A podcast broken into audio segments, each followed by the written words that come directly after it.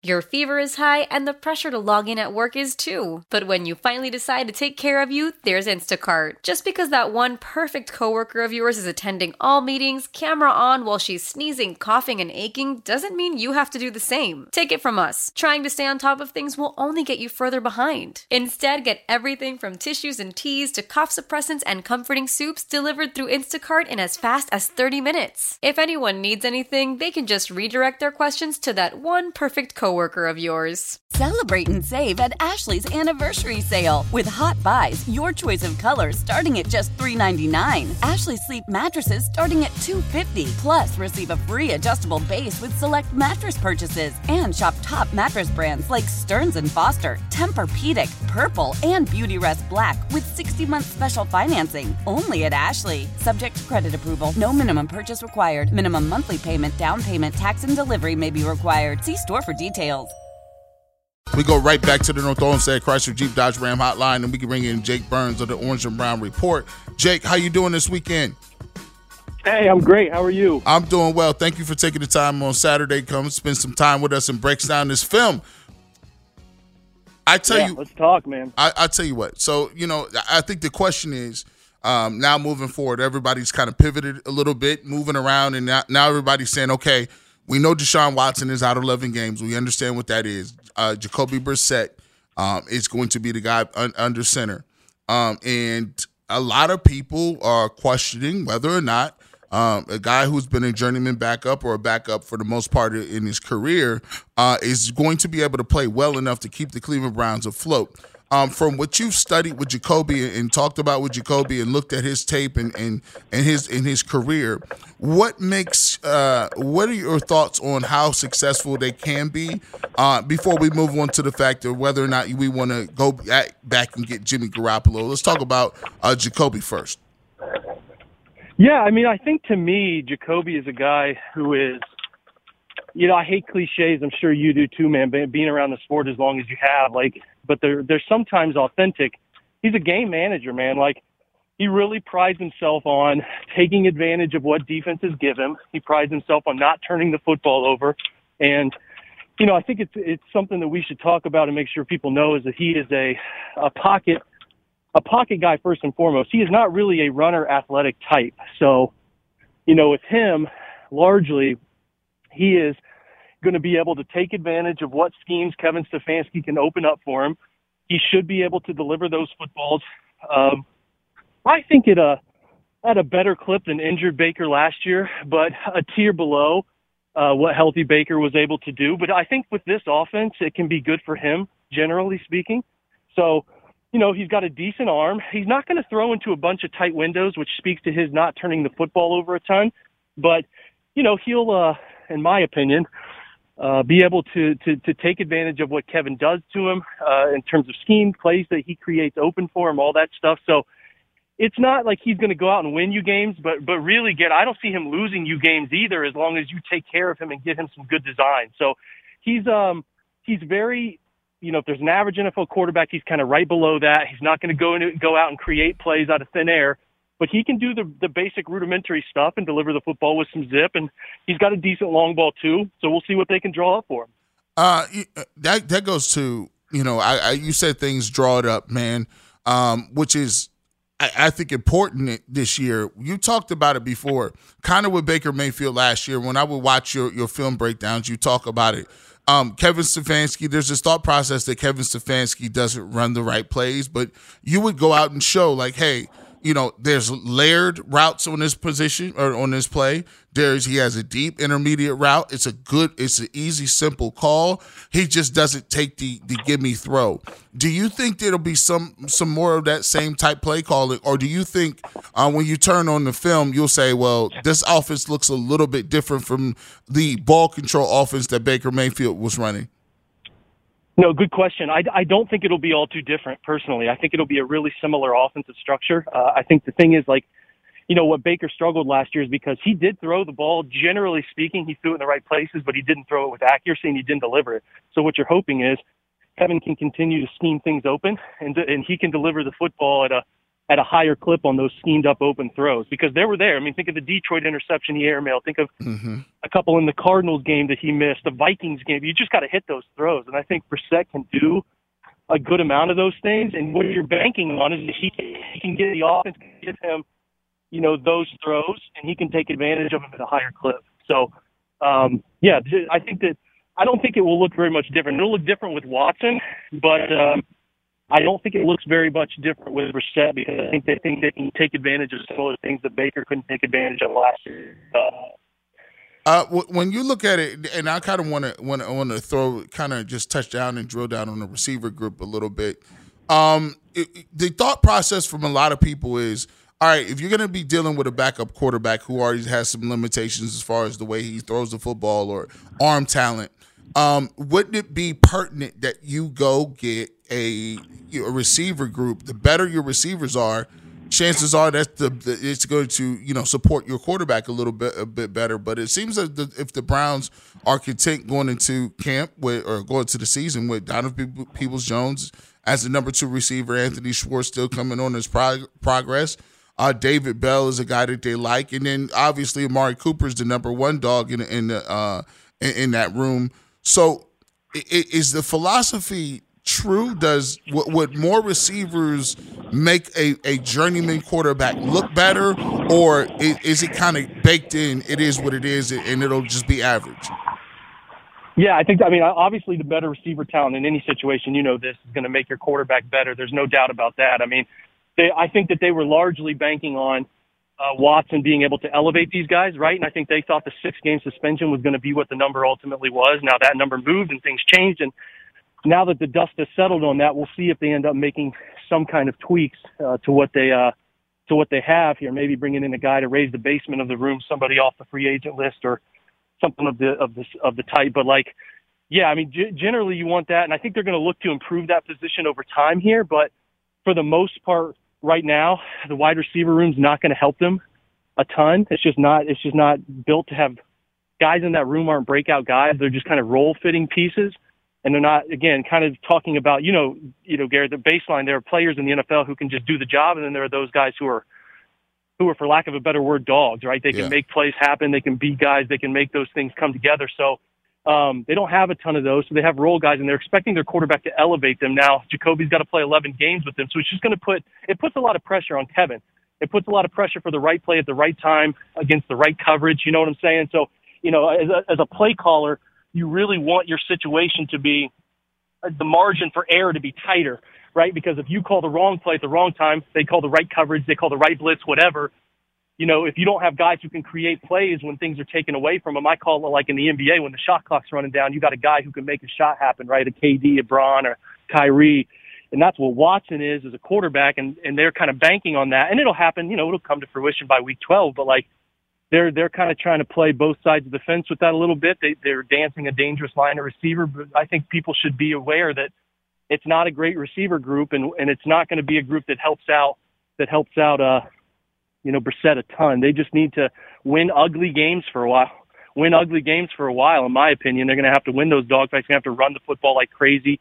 Use all four of these running backs that are pretty talented and win. Like I said, you got to get to five wins. Five and six is like the baseline minimum to still have a chance to maybe fight for a wild card, and you got to do that through, at least in my opinion, running the rock really well, taking advantage of timely play action throws, and defense that is that is really tough because you just don't have a ton of playmakers between your pass catchers to go up and make some make make those ridiculous efforts. You know. Talking to Jake Burns on the North Olmsted Chrysler Jeep Dodge Ram hotline. Uh, he is uh, obviously with Orange and um, Brown Report. I mean, make sure you check out his all 22s. Um, some of the best film breakdowns in the game. If you're really interested into X and X's and O's, you're football junkie. Uh, make sure you check him out because, uh, frankly, he's he's one of the best guys doing it, uh, moving right now.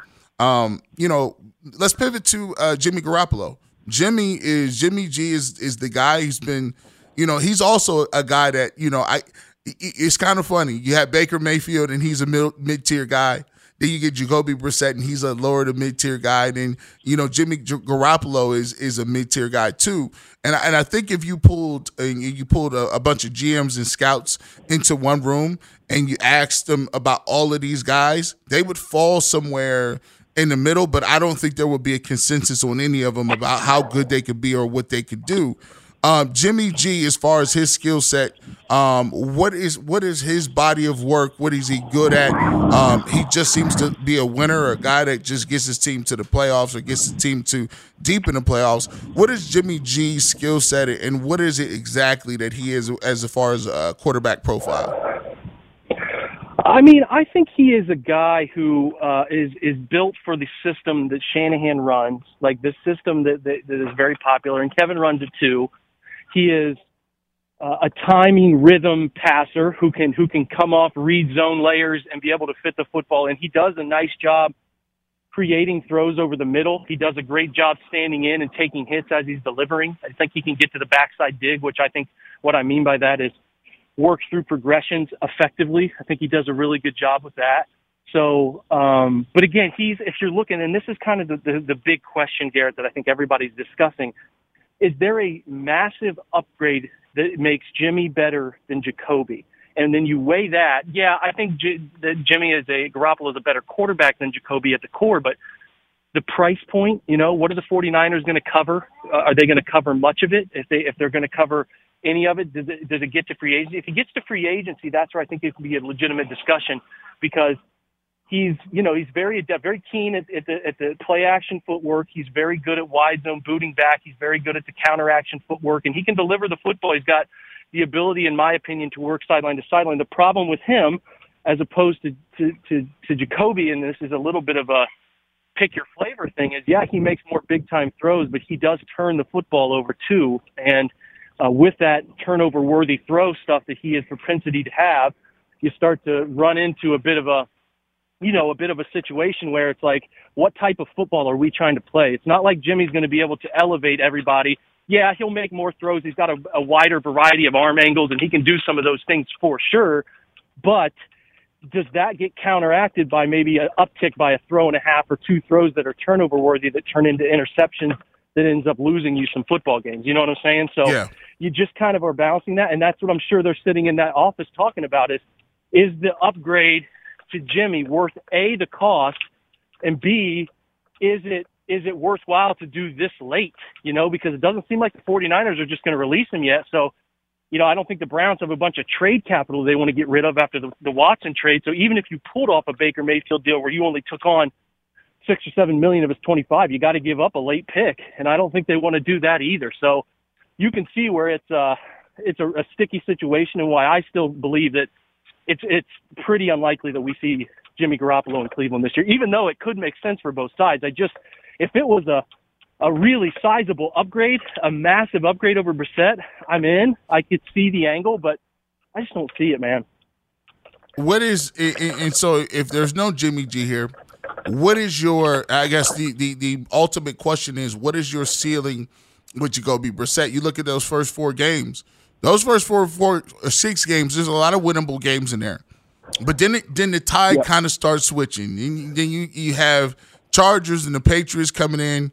Then you get Baltimore. Then you're gonna get Cincinnati. You get the Texans in there. Uh, you, you, know what? Where are you seeing Tampa Bay? I think is in that that list of people as well. Um, what is the ceiling for him, uh, and what is the best case scenario for the Browns uh, in having their win loss record be when Deshaun does come back? I think best case scenario is that they could get to seven and four. That seems unlikely, but you catch it. You know, you know this as well as I do. You get you get the right team at the right time with the wrong injury. It can it can make a difference. You know, your example is the Jets game without Zach Wilson is totally different early in the season, right? So, um, I think it's a lot of that. I think that they could they could get to seven wins at the highest end of things. Uh, to me, that again just just seems like the ceiling. But uh, the baseline they have to get to is is five. I think if you can go five and six into that bye week before Watson comes back week twelve, I think you're in a a pretty good position, in my opinion, to be competitive. Six and five is the dream, but five wins as a baseline is where you have to be. And, and, and really quickly, I, I think this before we wrap it up. This is, I guess, an in depth question you know, what does the offense look like? So you you got um, right now. Here's the timetable. So the suspension probably starts August 30th, right? Um, he's back in the facility. October 10th, right? He can resume practicing November 14th. And his first playing game should be around December uh December 4th. Now with that with that timeline, you know, what what is Kevin Stefanski doing in that in that in, what's the plan? Because is he going to be tweaking the offense for Deshaun that whole way throughout the you know the season and teaching them two different systems? And do you think the system that Deshaun will be running will be completely different from what Jacoby Brissett runs? I, I think that it will be different. I think that let, let me put it this way: if it was a full season of Deshaun, uh, I think you would see a lot of differences. I think you'd see a lot more RPO stuff. I think you'd see a lot more quarterback move stuff. I think you'd see a lot more whole field passing concepts because he can he can really work through those pretty well. Uh, but but in my opinion, at least this is what I think. They're going to run a baseline of their offense uh, that they have always run, uh, pretty much because that's what he fits. Uh, what you know with what with what Kevin has traditionally done, and then when they get him back in the room, they'll probably, in my opinion, try to put in some of those wrinkles they've worked on in camp, some of those RPO stuff, the stuff that is uh, three three wide receiver based RPO move stuff where you're you're you're pulling the football, getting out on the perimeter, and you got a post wheel combination or a a hitch curl. Um, no, sorry, sorry, like a shoot concept combination with a hitch corner or something like that, curl flat. They'll they'll do some of those fun wrinkles for him.